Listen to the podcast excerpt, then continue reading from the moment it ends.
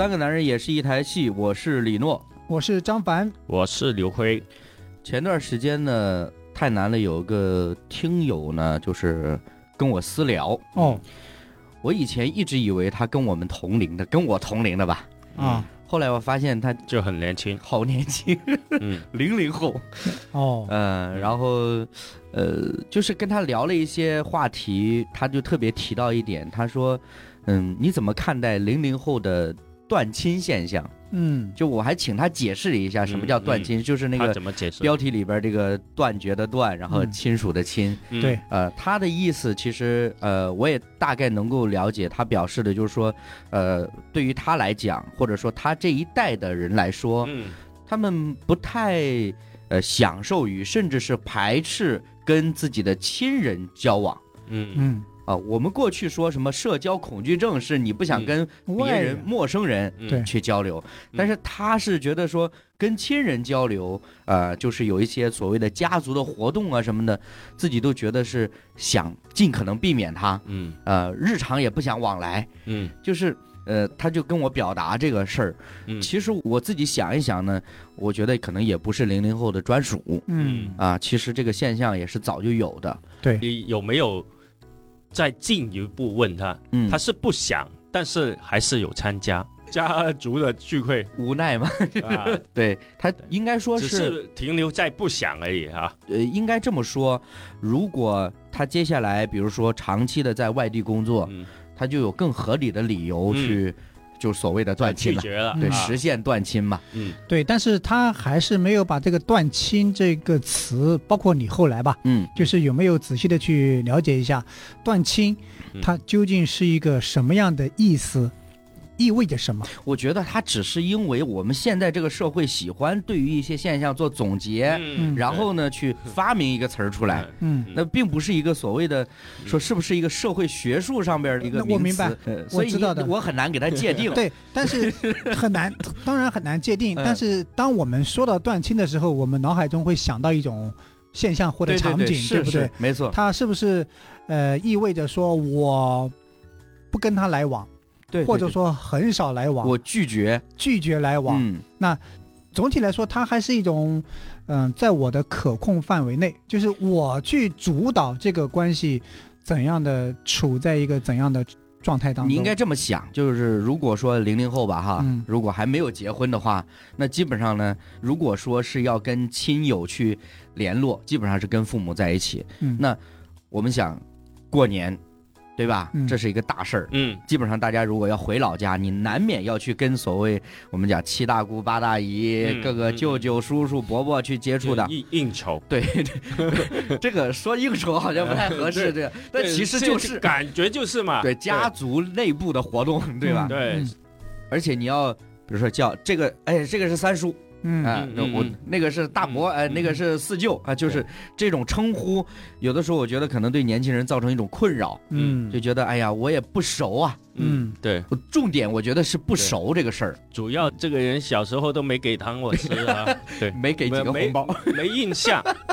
嗯嗯。我的理解，这个词的出现，嗯。它有一点就是极端的，就是一种形容这种对对是是状态，断嘛，嗯，哎，就是我们过去讲的是对。呃物质上的断舍离，嗯，那现在是我是对亲人对的这种关系，对对对，对，肯定在现实上，呃，完全断开了，嗯这个嗯是我很觉得是属于少数的。对对对，但是大多数人来说，嗯。真的其实不享受这种的过程。嗯，没错没错，所以呢，其实说到断亲的话，我们把这个“断”字呢，跟刚才李洛所说的断舍离的“断”呢连在一块儿，嗯嗯嗯，就是当我觉得我的生活有太多累赘的时候，嗯嗯，我就把一些东西给舍掉。对，比方说呢，我家里东西太多了，嗯对吧？对，哎，嗯，太冗繁了，我要把很多东西呃扔出去，放着也没用，处理掉。对 对，这其实现在很多人在做这件事情。嗯嗯我曾经看过一个人，哇，那个人真很厉害，他就住在那个社区呢，他家里连洗衣机都没有，哦，因为他他是一个人，嗯嗯，他说他每一周去一次到两次楼下的那个干洗店。呃不是共享洗衣店，哦，共享的嘛，嗯。就相当于现在很多大学生宿舍一样。嗯嗯，他住的可能也是类似于公寓这样子，对，所以他就去那里洗，所以这个是很简单，就是我要让自己的生活更简单。嗯，但是现在呢，随着人们生活的越来越丰富多彩呢，他会觉得我的感受是比较重要的，啊，对对对，我对自己生活的体验是比较重要的。在这个时候呢，我会觉得很多的人际关系带给我的是纷扰。嗯。尤其是所谓的亲，这个亲呢，可能是以父母为核心，对。往外辐射的很多的旁亲，对对对那，没错，这些关系带给我很多的纷扰。尤其是我们现在很多年都不见面，嗯真的是不见面。过年见面了，我们就开始去梳理了。哦，我们上一次见面是多少年前？就我们会觉得这样一种社交，嗯，这样一种交流，呃，关系带给我的是纷扰。我们所谓的断呢，是指呃减少嗯嗯，或者说拒绝这样的。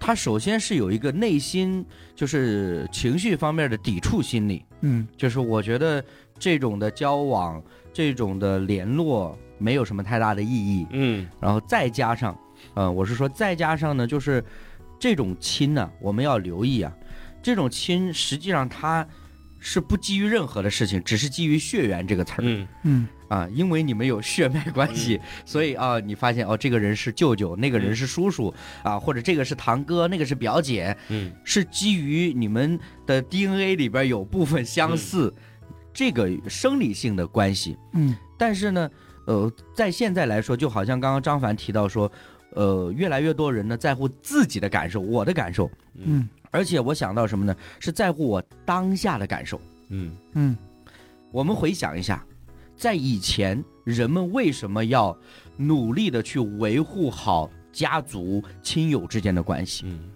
嗯是不是为了预备将来有一天我有某个需要的时候，嗯。我希望我的堂哥、嗯。我的表姐能够助我一臂之力？嗯。就是当我这个家庭遇到一些难处的时候，嗯。原来其他的因着有这个血缘关系，嗯，可以给我一些帮助。嗯，嗯，就是大家现在也有这个可能哦。呃有，但是大家现在更在乎的是，独立性。不是嗯。是将来他不要找我，嗯你明白吧？嗯过去是大家，我想这个跟这个经济条件的发展是有很大关系的，诺，你的解读真的是哎，是不是有点太性阴暗了？呃有点有点有点有点扎心了。要不咱俩断了吧？我还欠你多少钱？我我先还上，然后断了。就是因为可能真的是因为大家的条件相对都好了，嗯以前大家都处在一个呃接近也相对缺乏的环境里边，嗯。大家会觉得啊众人拾柴火焰高。嗯。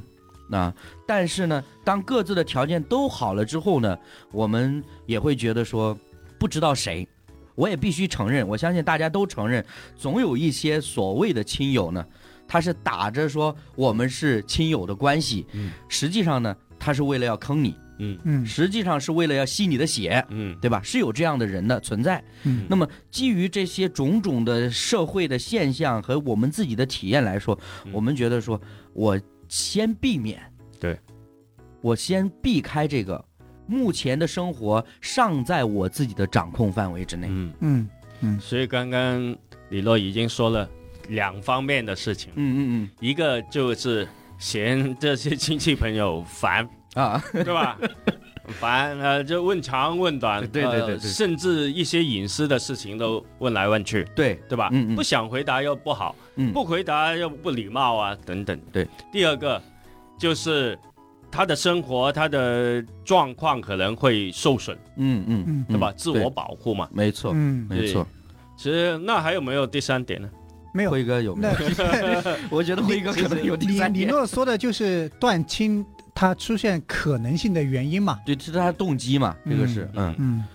嗯，其实这总的来说，我觉得是刚才第二点说到的，这个其实就是呃，直接就说的就是经济利益的问题，对，没错，对不对？没错，其实可以说很多关系上啊，其实它都跟经济、嗯，嗯。跟利益是有关联的。没错，没错，你想想，你那个亲戚是什么什么长、啊。什么村长啊、呃镇长等等，或者某些公司大老板，嗯，你是比较愿意跟他做呃来往哈。对对，对。但是他要跟你断，对对对，这这个其实是很这个微妙的，这个呃另说，这个另说。对对啊，这在对方的想法里面，对对对，就并不是我的想法里面。没错。当然了，我比较清高，这些亲戚我一般我都不，因为我怕就刚才张凡说的那种嗯，他想跟我断，这多没面子，对对不对？对？所以我也不跟他联系。对对对，啊，当然有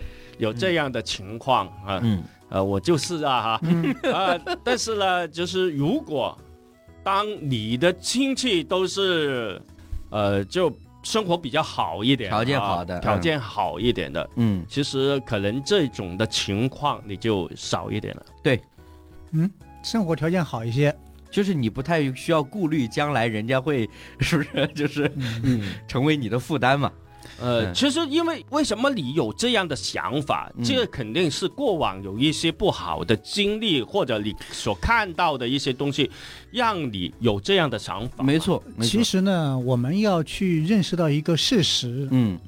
就是凡是能够带给我们伤害的人，嗯，一定是亲近的人，大多数时候是对，或者说吧，你能够接触到的人，他才可能会给你带来伤害。嗯。你接触的人越多呢，我们不说你一定的，嗯嗯，但是至少我会发现这种现象背后的原因还有另外一种可能，就是它是出于一种保护，它这个保护可能并不是呃经济利益，它也是一种自我的保护机制，嗯。就是我自己独来独往，我做好我自己的事情就可以了。嗯。当我接触的人越多，我们沟通的越深，其实那个未来它是有潜在的受伤害的可能性的。对你对，这种定义呢，就是有时代背景，嗯嗯就过去是这样，现在不是了，随着网络的发展呢，就并不是这样。为什么网络的发展就不是了呢？因为网络已经改变了人交流的模式了呀。对嗯，他可能不一定就跟你说很多话，就一句话你就把钱给他了，就是你在吗？你 明明白吗？嗯所以你这个定义很好，是过去的。我觉得有很多时候是这样子。我为什么讲的亲？呃，我刚刚特别提到说，只是因为血缘关系啊。嗯。就是对中国人来说，我相信，或者说对于每个家庭来说，每个人来说，血缘关系都是很重要的一层关系，我们都不否认的。嗯但是呢，最可怕的是，有些人会拿着这个所谓的血缘关系，然后去要求你做超出你能力范围之外的事情。嗯这个是让我们觉得难以想象的。有的时候我们在一些影视剧里边，一些片段我们都能看到，比如说，哎呀，知道某某家的孩子在北京工作，嗯然后呢，自己家的人呢要去北京看病，就提前两个月就开始打电话了，说，嗯哎。帮我约北京某某呃这个知名医院的这个专家嗯号，你帮我搞定他。嗯，就似乎这个家里的亲戚这个孩子在北京是当什么大官的似的一样。这个这个概念呢，其实我们要理解我们的处境，他是不知道，对，就是。如果我们北方的某一个亲戚知道，哦，张凡嗯你在南方某一个城市，对对对对，总觉得我去那个城市有任何问题，你都能帮我搞定。对对对对，就好像你去那城市当市长一样，对吧？就是哦，你在那个城市对吧？好那我有什么没问题了有什么事情我去找你，你有什么事情我也遇到这个问题啊这。是因为什么呢？因为你平常春节回家的时候吹得上天了吗？所以 不是开车太好了，是不是开 埋的祸根对吧？宽的太好对，了？不找你找谁呢？常常都衣锦还乡，对吧？你看我我这样低调的人，就从来没有发生这样的事情。好的，所以其实你看，就像这个刚刚呃，这个辉哥举，就是如果说这个圈子里边比有比较有钱的哈，嗯那就是大家都平均，但有某一个比较有能力的，或者说以前我们也举过例子啊，同学当中有一个特别有出息的，嗯。某种程度上呢，他也未必主动会去跟这些人断，嗯。为什么呢？他也需要一个舞台，嗯，嗯。嗯，对吧？嗯。就是为什么就是你诺的解读，我就觉得 嗨嗨，你要多大舞台我给你。他的他的意思就是说，啊。尽管你这些亲戚朋友嗯。经济水平不是太高，嗯。你但很高，嗯。所以你衣锦还乡的时候呢，受到的尊重啊嗯，啊、什么，掌声，对不哎对？对呀、那你就不会断了吗？他他是这样子，就是你洛的那个解读呢，我是这样理解，可能我在一定程度上会有一些付出，嗯，但是这些付出给我赢得的换来的那种舞台和呃虚荣吧，价值感，对那种嗯，价值感嗯是我觉得是值得的，没错，所以。没错，呃，三叔到这来找我有什么事，我愿意为你做。对啊、二大爷来了啊，我也愿意为你做。对，但是当我回去的时候，那是争先抢恐后的来抢，请我回家去下吃饭嘛。对对对对对对对，所以，这那些都是小意思，嗯 对吧？对这小目标都不重要。我太黑暗了，你们俩 哇受不了。这事实就是如此其其实我真的是跟呃那位听友聊完之后，我自己花很长时间琢磨这个事儿。为什么呢？因为我在回想我跟我的亲友相处的这个模式，嗯呃，尤其是呃结合到说前几年的时候，家里边发生一些事情，比如说老人赡养的问题呀、嗯还有有一些，比如说我的堂哥呀，或者什么找我借钱嗯。呃不还啊，嗯。嗯。就这种事儿。嗯。发生了之后呢，呃，甚至这会影响到，比如说我的父母嗯。跟他的兄弟姐妹之间的关系。嗯。嗯。那我印象特别深，就是我的其中一个长辈呢，就是因为他儿子跟我借钱，很长时间没还，嗯。然后呢，我爸就有点生气了，嗯。就找到他说，这个你要好好教育你的孩子呀。嗯其实他的目的也不是为了要钱，嗯，我觉得。就是就是觉得这个事情不可以这样做。对嗯我有的时候我也觉得理解我们的父辈啊，就是他们也很难以把这个钱在亲友面前提的那么赤裸裸。对嗯。啊，对。他们也羞于这样做，嗯。但是他们会觉得说你要好好教育自己的孩子，让不要让他成为这样的一种人，你将来在社会上怎么混？嗯。结果这个长辈的回复使我爸特别震惊，嗯，就是他说你不能不服气啊，人家能借来钱呢、对。嗯，对，这个还是本事嘛。对对对，所以你当年还是太年轻，对 对吧？所以如果现在你遇到这样的事情，嗯可能你就会再考虑一下。对呀、对呀、就断亲嘛，就。对，最终就是断亲了，对对对，你可能就拒绝嘛，对。对吧？或者你拿个手机来，我帮你操作一下，二十万就有了。嗯，网贷 我可以帮你操作，但是我不会借钱太给你。危险了，这个。所以这个现象呢，我觉得是很大比例的现象的，嗯，可能它的等级不一样，但是人们对这件事情的排斥，或者说就是对于呃这种在我不喜欢的环境当中去社交生活，人们会有很多的选择。就是对没错。我会选择断绝。他那个断绝不是说我不跟你来往，而是我减少，我远离，嗯嗯嗯嗯，我逃避。嗯。嗯。那我可以选择最简单的，就是我不回家过春节。嗯、嗯。啊或者说我出去旅行，嗯。我把父母接过来，嗯。嗯。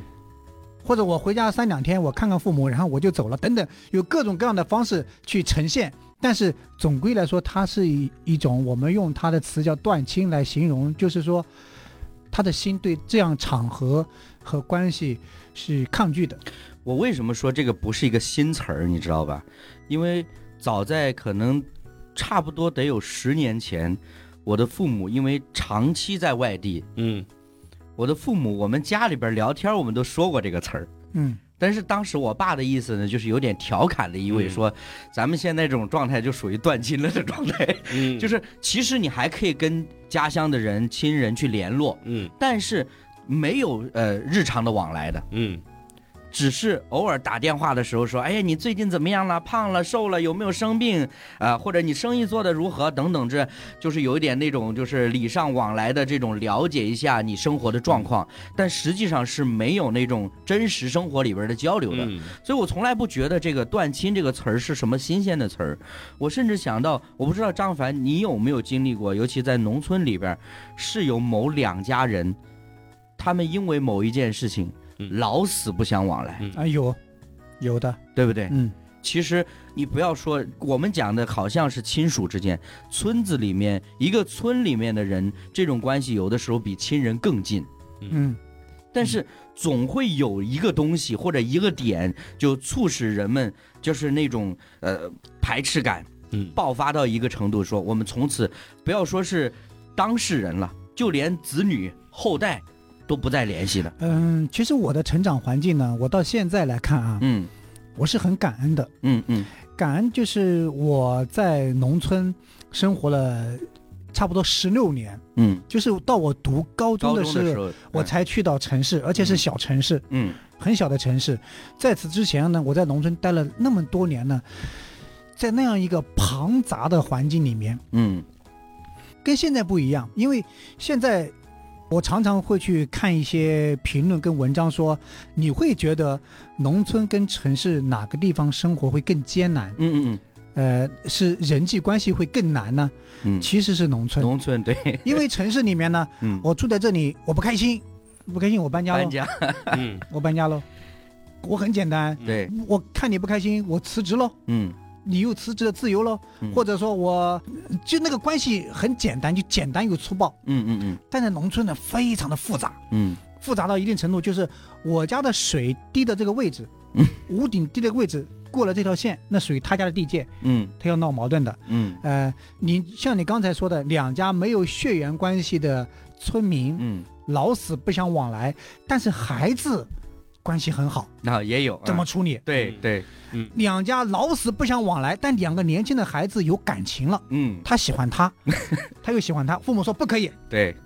这个怎么处理？嗯。我都见过的。对，那还有兄弟俩，因为农村都是大家族嘛，嗯。啊，兄弟五六个的，呃，然后兄弟之间为了遗产，对，或者说财产，对，其实财产可能就那么几亩地，就为了分家嘛，分家，对，哇，怎么样的打的大头破血流，嗯。哇，甚至呃，我看到拿嗯就是身体弄残缺的，我都见过。我看到这些场景之后呢，我看到父母在那个农村的环境生活了一辈子之后呢，嗯。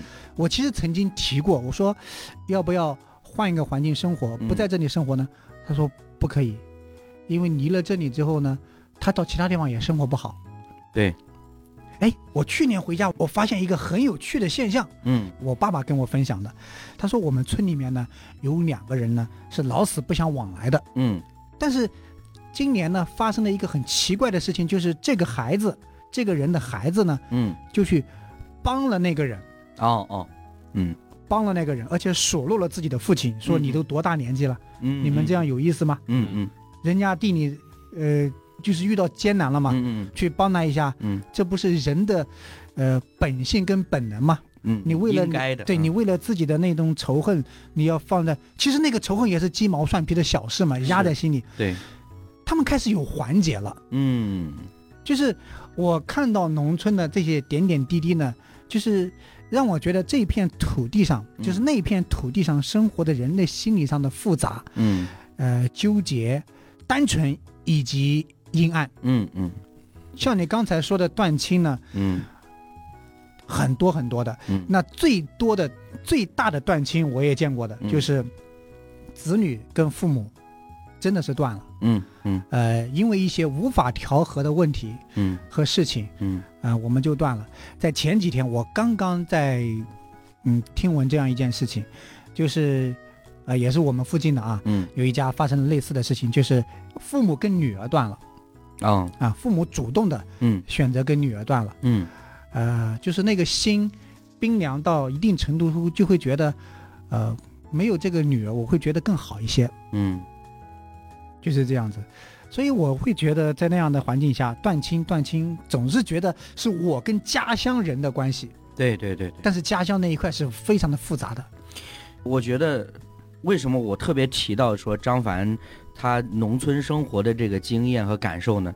是因为我们在城市里说断亲，跟在农村里说断亲是不一样的概念。不一样，嗯呃，我们在城市里边，我可以简单的讲，尤其对年轻人来说，你只是在做选择而已，嗯在做筛选。嗯你可能生活里有很要好的朋友，嗯然后这个朋友呢，他跟你的关系或者你彼此之间的信任度是超过任何一个你的亲友的。嗯然后你的亲人呢，可能是在遥远的家乡，又或者在其他的城市。呃，只有到一些特别的节日，呃，特别的时期才会聚在一起。我们知道哦，点头知道哦，这是我的嗯长辈，这是我的呃什么亲戚等等之类的。它是有这样的一种因为血缘关系而聚拢这样的一群人在这儿的现象。但是呢，你对彼此没有负担，跟张凡刚刚举那个说父母好像主动的放下女儿嗯。这种概念是不一样的。嗯。呃，因为我想到，尤其是你讲到，呃，你在家乡住的父母在农村住了一辈子，我甚至能够想象，就是那片土地，他跟那些人的关系，他所有的经历构建了他整个的人生，他就是所有的价值在那儿。我有的时候会想象一个场景，嗯。假如辉哥啊、李诺，你们想象一下，就是我们住邻居，嗯。一个村子可能相隔三十米或者五十米远，嗯，住了五十年的邻居，对。嗯，有的时候想一想，这应该是很美的事情，对不对？对？对对对对，但其实其实挺痛苦的，这个。其实未必。嗯。嗯，我有的时候回家想一想，哇，这个人跟我爸爸他们小的时候是一起一起长大的，对对，他们一起长大，一起玩。嗯后来他看到他结婚，嗯，他看到他结婚，他看到他的孩子长大，他看到他的孩子长大，彼此的人生，就是嗯六七十年在一块儿，嗯在一个村子都没有离开过这个村子。嗯那这样说，那个感情应该非常的浓厚啊。对对对对对，其实未必，这是个误解。对，对。嗯我回去之后，我看到的是一个又一个，呃，就是茫然的脸庞。见到人之后呢，也是一种嗯，非常无力的问候。我解读一下你这样的疑问哈。嗯嗯其实你想想这样的关系，其实往前推几百年、上千年，不是都是这样吗？一直都是这样的。对，么？为什么你现在觉得有这样的疑问呢？就是因为城市化的问题。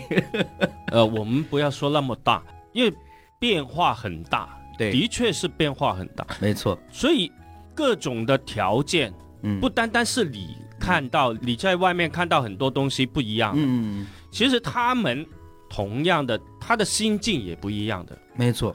他也受到干扰的，不是说你在农村就没有受到城市的干扰，嗯，嗯。不是的，嗯。人心是在变，对，对不对？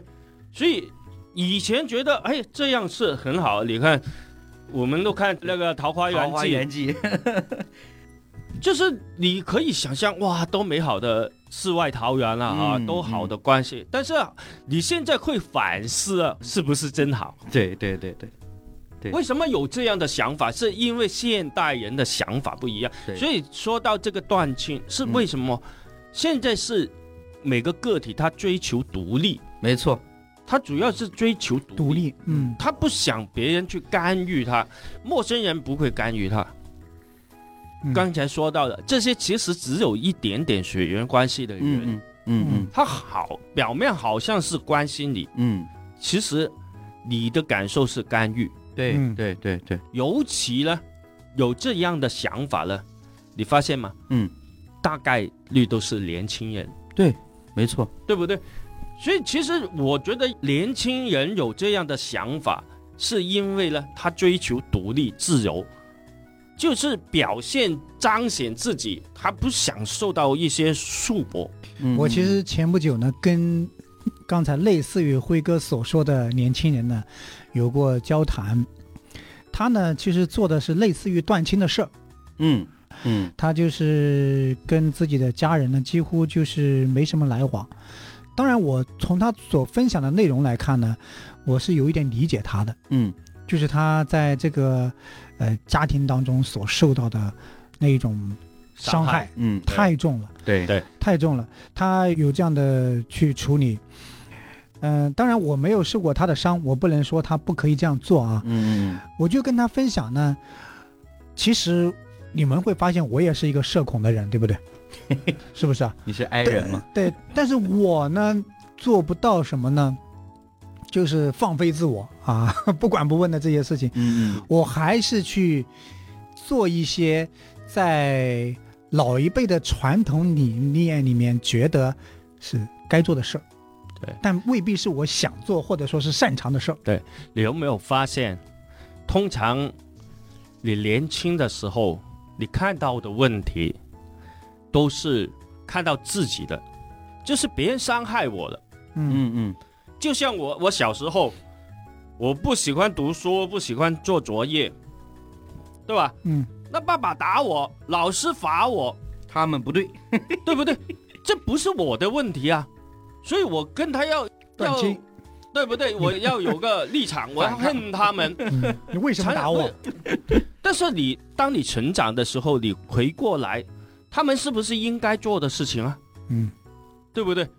所以你会理解。所以我刚才说了，呃，年轻人大多数年轻人会有这样想法，但是嗯慢慢随着你的阅历成长，年纪慢慢渐长，你的阅历渐长啊，成长啊，当然不要说那些巨婴啊，那你就会慢慢从不同的角度去想这个问题，嗯嗯对不对？对，因为你从小可能受的教育并不是精英的教育，这普通人的教育。对，一般如果你去了解精英教育，他没有这样说法的。那我不说了，那些嗯我也不是精英啊，对不对？其实你跟陌生人要建立关系，可能你是比较难的。对，但是因为这些是有一些一点点的血缘关系，你就可以急着这些关系去建立更好的关系。就是有一些可以实践的机会。你不是要说啊、我的目的是利用啊，但是的确，在整个呃社会的发展里面啊，嗯，其实我们以前也看到很多，嗯就是在大城市里面，你会看到什么？嗯，什么荷兰帮啊湖南对对对。帮对对，等等，嗯，什么村的，那现现在人家叫工会，人家对对对，老以前啊同乡会。我我现在 那还是有成就的，有以前成就的才可以。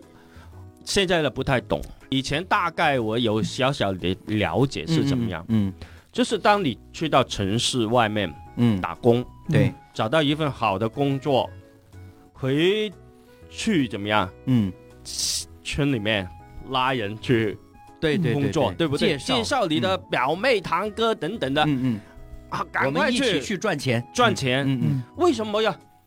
因为你赚钱也不分给我啊，对。嗯。为什么我要那么积极啊？发展我们的群体嘛，嗯。不被欺负，对，嗯。对不对？你是少数群体，因为那个时候的工作呢是很难找的，对，所以你一个人呢，你常常就被人欺负，嗯那你就可能失去这份工作。嗯所以我的整个村的人都来了，我们一百几十号人，你敢欺负我吗？不嗯，敢。所以呢，这种亲情呢，它是很紧密的。乡亲他也包括他来到城市里面，他都是很紧密的对嗯老乡嘛，对，关系很铁的，啊，后面才一枪啊哈，对对对对，前面都是两眼泪汪汪。两眼泪汪汪的，都是后来是老乡多了嘛，所以啊，不要生那么多啊。群众里边有坏人，其其实呃，我会觉得，嗯，断亲的现象背后的产生呢，就是也有现在人口结构的变化造成的，或者说社会的呃结构变化造成的。因为以前呢，我们会依赖于家族，嗯，依赖于家庭来为我们铺设很多的资源，在家靠父母，出门靠朋友嘛，嗯，就是我们会依赖家族带给我们的资源，对，以及呢，我们会呃受他的恩惠，嗯，受他的福利，带给我们的互相的，互相之间对对。都有，嗯。最还有最简单最简单是类似于辉哥刚才所说的，在很早的时候，其实你的家族越大，你会越有势力，不容易被欺负的。嗯嗯，你要跟你的堂哥、表弟们，嗯。跟你的叔叔、舅舅们、姨们去弄好这样的关系，仇敌忾，就是，但凡别人看到你的家大业大，真的是不敢动你的。嗯而且在那个很鲁莽的年代，呃，人们真的是欺软怕硬的。是，那现在其实不是说这种现象没有，而是说现在人们不再用那种粗鲁的方式，靠力气嗯，靠你嗯人多势众的方式来为保护自己了。对对对对，嗯以前我们一家哦，你张凡，你一家嗯呃三十几口人，你家五口，你大伯家，你小叔子家，那别人有你在你这里人多势众，他可能不敢欺负你。对。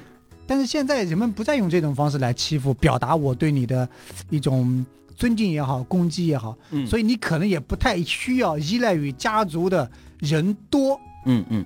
数字的多来保护我自己。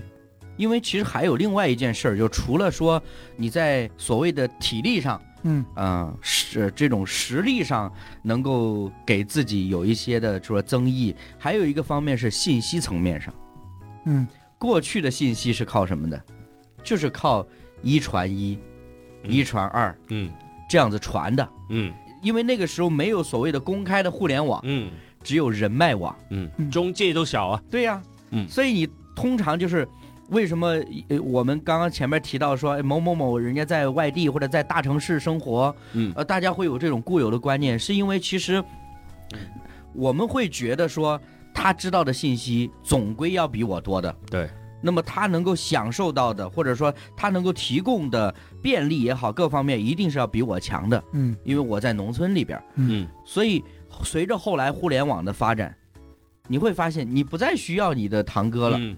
因为你的堂哥说的是上个月的信息，你可以在网上找到昨天的信息。嗯，我刚说的那个是打工人了哈，嗯对对对对，这如果你是做生意的，你会发现以前呢，你建立一个工厂，嗯，如果你没有你的亲戚在那里，没有亲信，对啊，做财务的、做厂长的、做车间主主任管的，对，主管的，你是不放心的，嗯，对不对？对对对，或者你是做生意的，嗯。对吧？你是采购啊、走客户啊等等啊，你表弟去了啊，嗯。啊表妹去的，对。呃你有一层怎么样？你心里会踏实一点。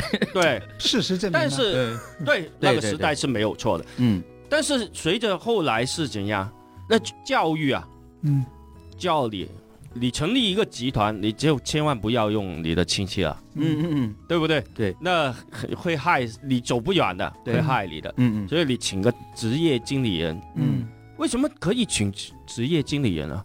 因为很多法律法规，它已经规定了，他们如果做出某些不好的事情，他会受到某些相应的惩罚，对，嗯。法律会所以。你是有保障了。对，反而你用你的亲戚，可能你就不好下手，对吧？对，所以，哎，这个我还是远离一点，对对对对对。对慢慢就形成了这种断亲的势头来了。，对嗯对对，嗯。对我觉得这个跟就是因为张凡刚刚讲的很清楚，尤其从农村的角度来看的时候，我觉得嗯能够看到人的那种天然的质朴的东西，也能看到隐藏在里面那种阴暗的东西。嗯对就是当大家都在一个比较穷困的环境里边的时候，可能哦，我们的目标是比较一致的，我们就是摆脱我们现在这个困境，所以呢，大家嗯没有那些所谓的很阴暗的东西表现出来，对不对？嗯而且我相信，就比如说辉哥刚刚举的例子，我开了一个厂，请的都是亲戚来，那为什么他们？呃，某种程度在某个阶段，他们不会成为背后捅一枪的那个呢，嗯。是因为我们的那个时候，大家的比较重的观念还是在村里边，嗯嗯。根儿还在那儿，嗯。我们的父母都还在。嗯。那我们首先想到的就是我的父母还要抬头见人呐，就是那个时候出事了，处理问题都不靠法律，靠长辈来说句话。对对对对对对，真的是这样子的。就是有一些家族不就是到过年的时候，嗯。不管你们有什么矛盾，我们一块儿吃个饭，嗯喝杯酒嗯。就没事儿了。嗯。就是那个时候我们还比较在乎这个事儿，嗯。后来就发现钱更香啊，嗯。嗯。赚到钱才嗯，才是大爷。对，这个钱赚在手上 才是厉害的。我们家能够盖四层楼才是厉害的。对，慢慢的，就这个风气呢就转移了，嗯就不再以这个以所谓的亲、以血缘的这个关系对为重了。因为钱能解决的问题都不是问题。没错。嗯 因为我不这个你们这些亲戚不行，我可以换别的嘛。对，我记得我我跟张凡呃前两年嗯，去到山区里面啊，嗯嗯嗯。看到一些在山上住的对对对对，人了，嗯。嗯，他们不是在一起去干农活，对对哦，真的是一起干。嗯。而且我听辉哥这样一讲，我就发现很有意思的现象是什么呢？他干的活不是自己家的，对对。是别人家的活，就是一块儿帮别人干活。对，嗯。是很脏很累的活，嗯嗯嗯。而且是自己带干粮。嗯，对。嗯嗯，我帮你干活，我自己带干粮，因为中午不用下山了嘛，嗯。很有意思哈。对对，所以当你是一个家庭或者一个人一个家庭，你是没有办法去完完成那这些作业。这些工作的，对对对对对，所以你看到他们的关系是非常的紧密，嗯。呃，吃喝拉撒睡都在同一个不是同一个屋子，就同一个村子里面，嗯嗯嗯。所以他都互相的扶持，互相的帮助。嗯那我们现在如果条件好了，你可能你啊过年了，你搞卫生都不用了，对，对对对对？吧？啊，请个保洁，保洁阿姨，对对两个小时一百五就搞定了。，对是。嗯，我觉得这种关系啊，就是我们现在讲起来，还是会觉得好像那种关系更质朴一点。嗯啊，我们一同来处理问题，来面对一些难处。但是呢，什么时候会打破呢？就是突然有一个人想，我自己可以更好的时候。嗯嗯就是我们仔细想一想，就是呃，我记得以前看那个电影啊，《三傻大闹宝莱坞》里边，就是有一个片段特别有意思，就是因为那三个朋友，其中一个是学霸，另外两个是学渣嘛。嗯那么这个有一天公布成绩，这两个呢就一看，果然他们是倒数第一和第二。嗯然后呢，他们就想，哎呀，我们的朋友怎么样？他连这个这个名单都没有上嘛，嗯就心里很难过，就为他难过呢。嗯，突然发现这个朋友是第一名，第一名。嗯然后呢，他那个旁白就说，最难过的事情不是你的朋友成绩比你低，嗯而是你的成绩低，他成绩特别好。嗯，就是这种状态，虽然它是一种调侃的意味，但是你真的不能忽视他在人际关系里边儿，它能够产生一个很巨大的那种落我承。认有这样的可能。对啊对对对，但是呢，另外呢，我觉得好像我们所看到的这个农村的这种状态了，嗯其实他应该也有人已经走到城市里面去，对，不在他们当中。嗯嗯很多的。嗯我想是，其实也有一些嗯。新村啊，新盖的房子让他们从山上搬搬下来，对对对，因为的确很不方便。我也看到他们吃什么，嗯。吃那些袋装的嗯，一些零食啊，哦哦，什么花生、花子，就是也有一些商呃品在那里鸡脚啊对对对，就就是说，他们其实是知道这些东西，对对对。也有人去探访啊，或者关心他们啊，等等。嗯。但是为什么他们也知道外面的世界那么精彩，嗯，但是不去，他们那么艰苦，为什么还不去？嗯这是为什么？嗯并不是某一个人的改变，嗯，并不是社会的改变，而是他们的文化。就是他这个群体，他对嗯他这个文化没受到冲击，嗯对不对？他这个传统啊，嗯受到很好的保护，他们很注重他们自己的传统，嗯所以他没有受到太大的影响。当然，影响肯定有的。对对对对对对。嗯我很难去确定，呃在当下的社会里边，我们究竟有多少的人会认可这种的社会结构？我们必须说的承认，你说的认可是指认可哪一种社会结构？就是刚刚辉哥讲，就是在山里生活的这种社会结构。啊，我觉得嗯他们不需要别人去。对对对，他他也不需要 我知道我知道他们不需要，但是我现在其实考虑的，其实我想在城市里面，好多人是羡慕的羡羡慕慕的，但是羡慕做不到嘛，其实是做得到，只是下不去那个决心是不是？决心。对，其实因为他所面对很多事情，嗯。你看，你看有一些退休的老人家，嗯，哇，好羡慕这种的生活，田园生活嘛。然后就组队去养老就，对。啊，包一块地十亩地啊，对对吧？对。对？啊，那十个人包一栋楼，嗯，合，起来，呃，建房建省等等，但是你做不到，那过一年半年你就我我我为什么要说，就是他这种模式是否被接纳和认可？因为在很多人的心目当中，一种集体做工或者说以集体为重的这种结构是一种落后的形态。我们现在更追求的就是我们不断提到的个人的独立。嗯嗯我个人有什么样的能力，创造多少的价值，我来打造一个什么样的未来。但是就好像我跟那个听友在聊的时候，我也提到了我的一个担心，就是说，当我们主动的去做筛选，我去断亲。是我没有错，我觉得一些消耗我们的，甚至给我们带来负面影响的，我们拒绝跟他来往，我觉得是合理的。但是当我们把这个当成一种习惯，我们就潜移默化的觉得哦，所有的亲友我都不去跟他联系，或者说我不主动去跟人建立关系，那你可想而知，连具有血缘关系这种天然的关系你都排斥的时候，那些陌生的关系你怎么办？嗯。那你可能也会自然而然的就会保持距离，嗯。最终呢，我们跟人相处的能力就不断的下降。不单单是跟人相处的能力不断下降，也会造成他对所有事物的认知和思考筛选都是以我作为核心，对，嗯。就是我作为呃所有事物的核心，有利于我的，我就筛选。最终解释权在我这儿。对嗯对对，对，呃，这是一个精致的利己主义者的思考逻辑，嗯。嗯。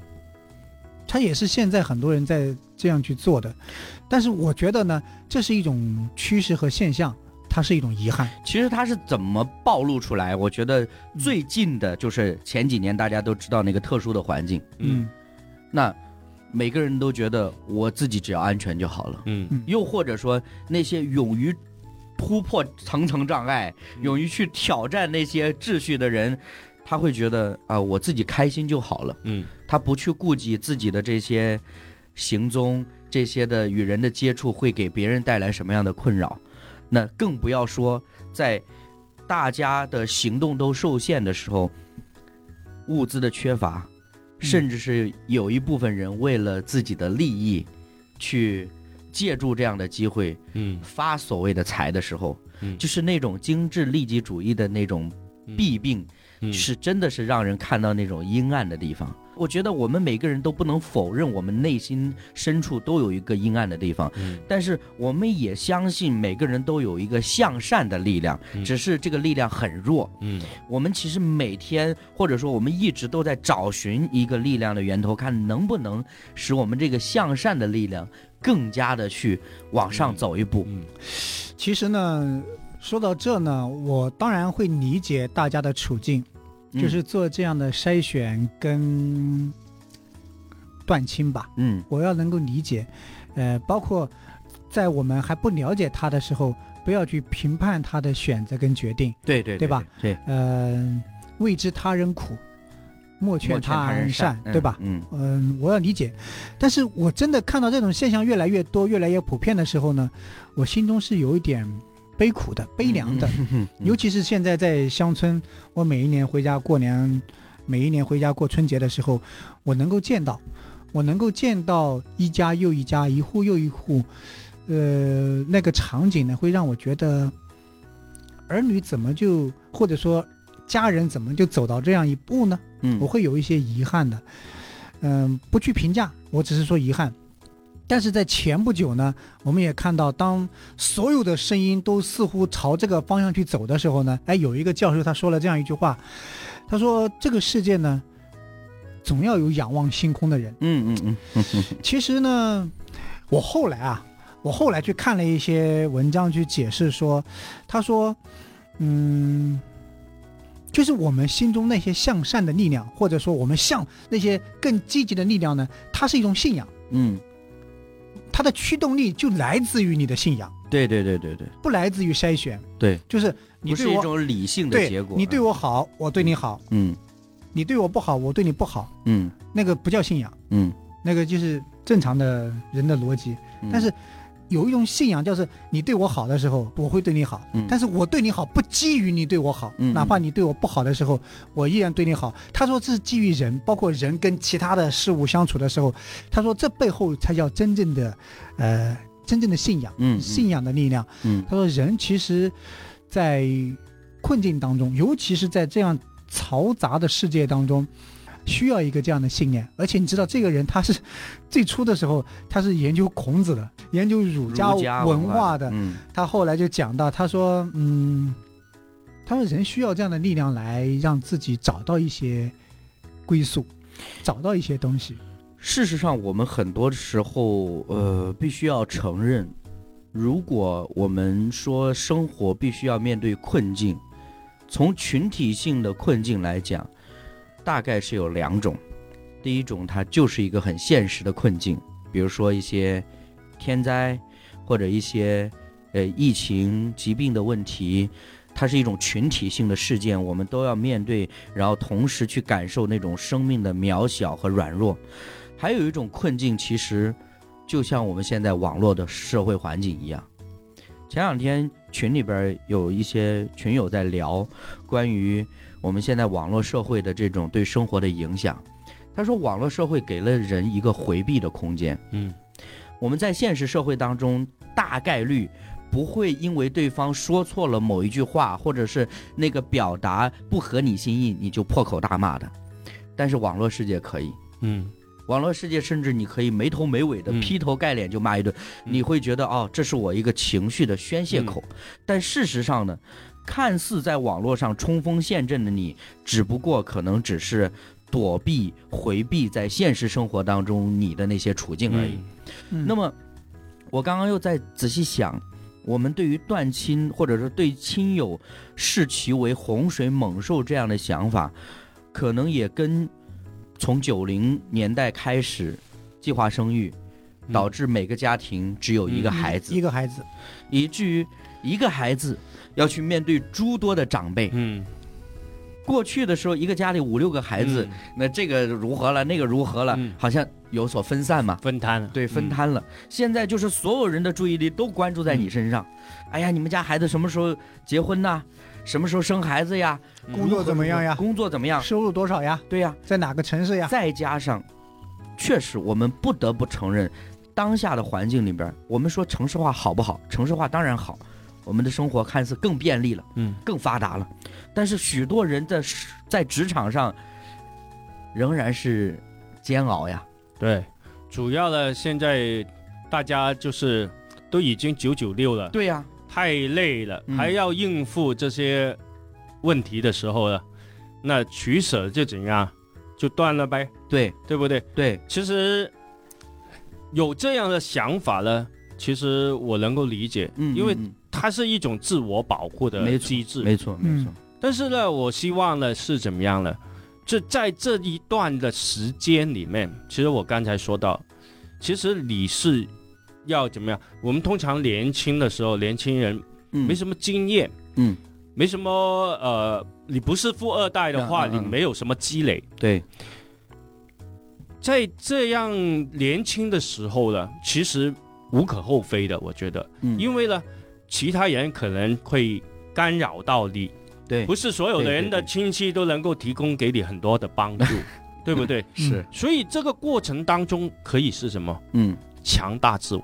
嗯，就是你多学习啊，多努力啊，嗯嗯，或者现在说的是多赚钱，其实并不是赚赚钱的问题，提升，而是提升你自己。嗯，当你有一个水到一个水平的时候，我刚才说到，嗯，你帮那些亲戚完全是没有问题，杀杀水，杀杀水，对啊，这个事情的时候，你就会改变你的想法思想，对对对，对不对？对对。因为我们为什么有这样的想法？因为我还弱小嘛。嗯嗯嗯，我应付不了这些东西。其实他是保护自己，其实没有问题的。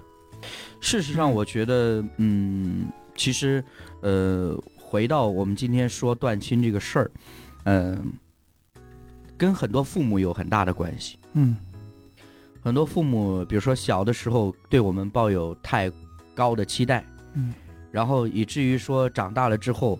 可能会带着对我们的一些不满，嗯，那也不理解。前段时间呢，我不是也聊到过，看过一部剧叫《呃故乡别来无恙》，嗯，那这个主角之一呢，任素汐演的这个角色呢，他是常年在北京发展，他可能也是因为在小的时候父母的不理解、不支持，以至于呢，他虽然。表面上跟父母保持不错的关系，但是呢，非常排斥回家。但是呢，因为工作的一个原因，公司老总说：“哎，我们要在你的家乡成立一个分公司，我希望你去带领那个团队。他内心是非常排斥的，甚至为此呢，他甚至提前决定要在北京买房。嗯这个顶着这么大的压力，仍然要做这个决定。但后来呢，他还是回到家乡。他回到家乡之后，发生很多事情，其中有一幕是我最感动的，是什么呢？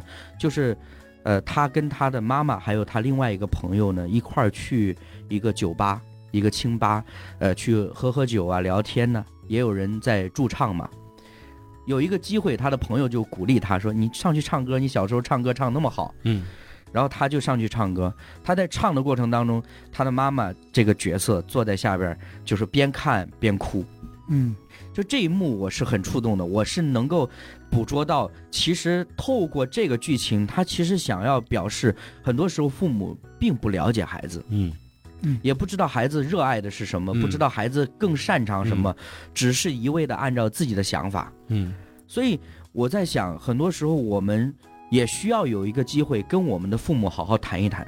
嗯，比如说你要跟你的父母示弱，嗯你要告诉他们，你真的嗯没有那么好，嗯嗯没有那么强大，嗯没有那个所谓社会标准上评判的那么优秀，嗯但是你还在努力。嗯对，这样一种健康的沟通，不至于走到单方面断亲的结果。因为甚至有很多时候，你要知道是。不单是说这些亲友给你的压力，很多时候是亲友透过父母给你的。嗯，但是你想想哦，嗯，这你才能说出这样的话不？呃，我跟你说，我前当当你还是他儿子，他受他控制的时候，你根本没有机会说这样的话。嗯呃我还是啊，我现在也不是不是啊。就是他没有上升到那个高度，或者成长到那个高度，他是没有办法提出来，提出来也没我明白，你父母就得不到一个正面的回应。接受的对，对，想那么多干嘛？赶快去上课。是是辉哥刚才讲的这个非常好，就是想那么多干嘛？赶快去上课。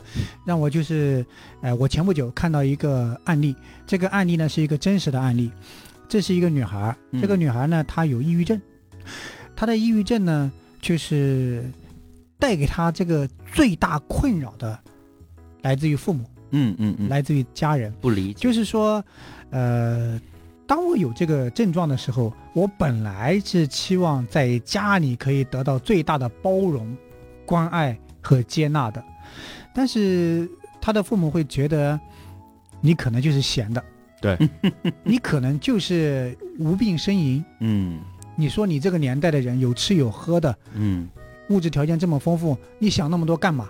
赶紧上班去，就是辉哥说的，嗯赶快上课去。嗯那这个女孩后来症状越来越严重呢，她就去看心理医生嘛。嗯我觉得这个女孩是一个智慧的女孩，嗯就是她把自己的前因后果以及现在的状态都跟医生去仔细的分享。嗯医生就给她的建议很简单，断亲，嗯你现在不要回家。嗯嗯既然那个地方带给你无尽的伤痛，而你短时间内又没有办法去解释清楚、沟通清楚，嗯嗯。你再次去往返的话，它会加重你的病情，因为他没有办法理解你。对，对对因为他的父母没有成长，对，嗯，还停留在过去的那种意识里面，嗯嗯。你知道吗？就是吃饱了，没事儿干有这是我从解所有决你的问题啊，对对，你的吃饭问题解决了就好了。穿衣问题解决了嗯。这哎这是我从所有断亲这个概念里面得到一个我认为、嗯，呃正向的。正向的，嗯就是我会觉得很多时候是我们跟这个社会之间有张力了，有对对对对脱节了，嗯嗯关系出了问题，嗯呃，我更自私了，我更自爱了，或者说我更精致利己了，等等。嗯嗯嗯但是断亲的背后非常复杂的原因，刚才尼洛也说了啊，很多啊，有的是我怕别人烦我，嗯嗯，有的是我需要一个舞台等等啊，嗯你们太黑暗了嗯 等等。但是当我前不久看到这个案例的时候呢，我就会觉得哦，原来我们受伤害最严重的地方，很可能来自于自己的家族、父母或者亲友。对对。那他这个断亲的意思就是说，你需要一个安静的时间，嗯。让自己走出来。现在你先不要跟家人有过于亲密的联系，嗯也不要试图去解释什么，对对啊，嗯所以现在我就不回乡下嘛，也都都催婚，对不对？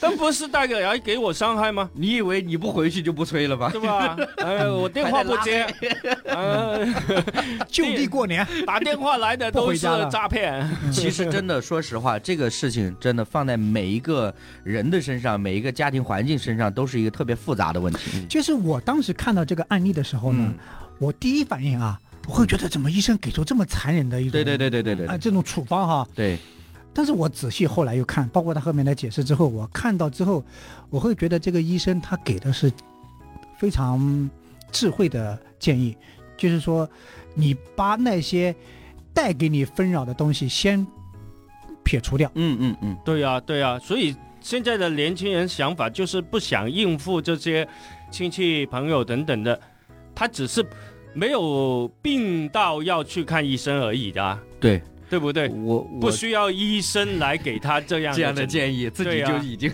对啊，就是我只能这样理解，就是在不同的环境下，我们做这个决定，断亲它终究不是目的嗯啊。因为我们过去其实不断的在提到一件事儿，就是人是群居性的，嗯就是人不可能脱离关系的。嗯即便是说现在你说，常常有人说，哎，如果给你十万块钱，让你去个小岛上，对吧？如何待？前段时间我们不还说，嗯是不是看看那个守岛人那个电影，对不对？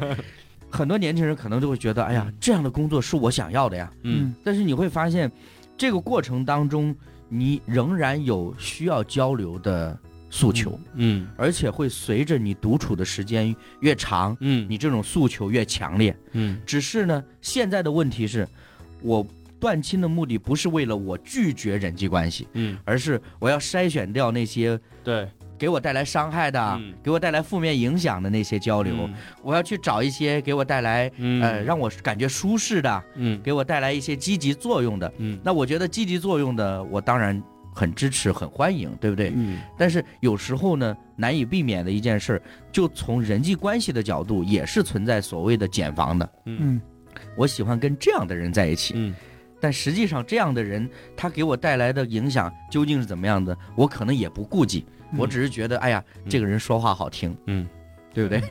那个是没有办法避免的。对对然后 你怎么做的，你都是在茧房里面哈，哎，对，嗯当对啊然当然，没有办法的。就是我们要做的是不断打破茧房。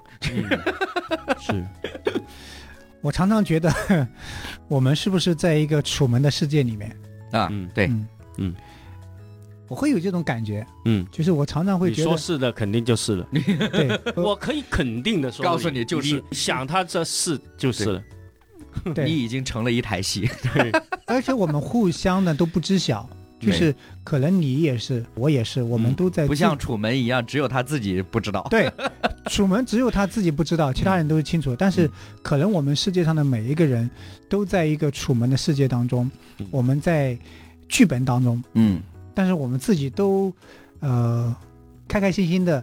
嗯，来经营自己的生活，以为我可以把握我自己的剧本，但其实未必。其实这个事情是一个很，我觉得我们以后再聊。没有，不是 这个事情，如果单独起一期节目，未必也能够聊得好。但是嗯我有个想法，就是可能对于很多人来说，他的逻辑类似于像楚门一样，我要打破剧本的限制，嗯，我要冲破这个环境。就是前段时间说的话题嘛。嗯为什么现在越来越多年轻人学哲学就是这样？那对对对对对对，就会思考这些问题嘛。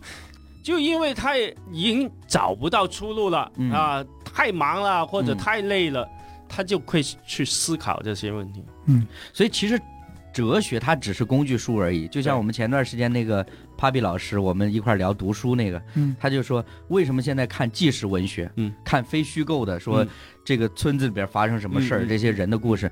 就是因为要思考一下人从哪里来，要到哪里去。嗯 对，我觉得真的这些关系为什么会给我们带来这么大的压力和困扰？前提就是因为我们需要关系。嗯如果我们不需要关系，天生就是特别独立的，嗯我嗯们，都是孤狼，对吧？我们根本不需要烦恼。我觉得这人生的阶段它就是这样啊。嗯嗯嗯你初始你可以注重你的生活，嗯你的质量怎么样，生活质量如何，对，慢慢你会思考是你的人生如何，嗯嗯嗯，你就这思想层面的，对对对。但是最终你会怎么样？哲学的尽头就是神学，就你的生命如何，就是 你的将来嘛，你的将来，你的命运会怎么样？嗯，嗯，你会思考到这个地步的。我所以思故我在。所以 所以无论我们怎么去断呀、舍呀、离呀，但是最终我们还要在自己的生命当中与自己相遇，呃，与自己和解，与自己共处，并且找到生命的意义，这才是最大的嗯价值。不然的话，我们真的可能就是在跟风，包括断亲，嗯嗯，我们都在跟风。嗯嗯嗯，所以呃，这会带给我们一些思考。嗯对，就是呃如果哈，我觉得借着这个话题，都不要说是断亲了，就是我们以前可能也多少聊过一点儿退群，对吧？嗯，是吧？删好友，是不是？就是对其实有一些真的确实是会太驳杂的信息，会导致我们都不知道处在一个什么样的关系里边儿。对，呃，像我前一段时间，我突然就给我自己的那个微信的那个好友还有群聊截了一个图，嗯上千人。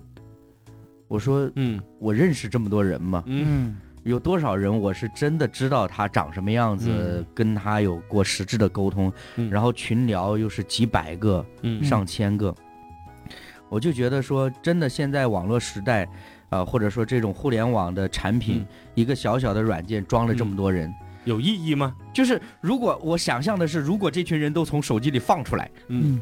在一个房间里，这个房间得多大？嗯。嗯所以你会想有意义吗？对呀、对，人家就想能变现吗？好，其实我觉得啊，你遇到问题多去思考，嗯其实是没有问题的。有好处，嗯尤其其实我们目前啊，好像断亲这个事情啊，你是看到眼前的事情，嗯，对不对？对，你不觉得你的眼光是很狭窄的吗？很短的嘛？嗯，就你身边所发生的事情而已啊。对对对对对，所以看不了几步，当你好像张凡上升到我从哪里来啊，要往哪里去？思考这些哲学问题的时候，你好像也解决不了你目前的问题。嗯。但是我想说的，你可能要更进一步，嗯。在思想你生命的意义的时候，你如果想通了，你嗯会回头看到这些目前你所面临的问题的时候，好像就会迎刃而解。嗯对我其实发现，真的是我们大部分人，尤其是在现代社会里边，我常常过去提到一个词儿叫市场经济。嗯市场经济它是一个社会发展过程当中其中的一个板块，但实际上呢，它会影响到我们对自己价值的判断。嗯我们怎么样去看待我这个独立的生命？就是你，其实你现在很简单的例子，你把你所有的头衔、你所有的过去的学历的证书、呃，你的人际关系，所有的你都抛开，嗯就剩下赤条条的一个人。嗯我们怎么看待自己？嗯我们会不会看不起自己？还是你会觉得我还是有价值的？嗯其实这都是跟我们对于个人生命的认识是有很大关系的。对，如果你呃还是会觉得，比如说有一些人，呃，我需要跟他保持关系，因为他将来能够帮助我。甚至我刚刚突然在想到，就是辉哥问说，我们能看到几部嘛？哈，嗯我在想到真正嗯、技术高超的象棋高手，嗯他们是可以直接看到好几结局步的，啊甚至看到结局的。通盘，他甚至计划到最后我是怎么将军的。嗯嗯嗯这个过程你想想多有趣！嗯这个车他会预先要把它舍掉，嗯那个马死活他要保住。嗯，呃，有点呃 有点深奥了哈。在我啊但是问题，我说的意思就是嗯下棋你可以这样做，但是我们的人生你做不到的呀，嗯对，因为太多未知的。当然，我觉得时间差不多，大家可以直接跳到最后六十分钟后面 听就可以了。最后一分钟是不是浓缩总结？人家都听到这儿了，要我在 show note 里边写一个说，请大家直接跳转到最后一分钟。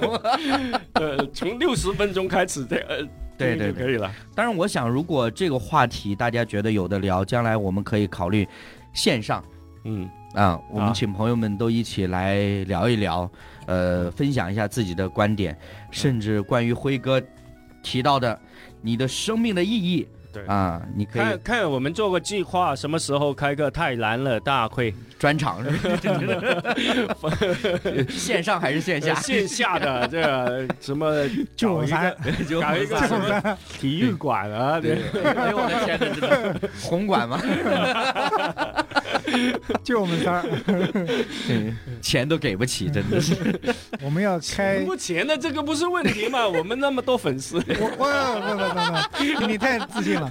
我们要是去搞太难了粉丝见面会，估计连一桌麻将都凑不开，就咱仨，麻三缺一三缺一，打麻将人都不够。够，粉丝总有一个吧？好了，这个话题其实很复杂，但是我觉得，呃，会有一些思考的空间，嗯。也鼓励我们的听友呢，在呃，真的在自己的处境里面也常常的有所思考吧。嗯，呃，有思考是好的，但是不要想太多哈。嗯，对，不要想太多。对，嗯。好，感谢大家收听今天的节目，我是李诺，呃，我是依然相亲相爱的张凡，我是刘辉，我们下期节目时间再会。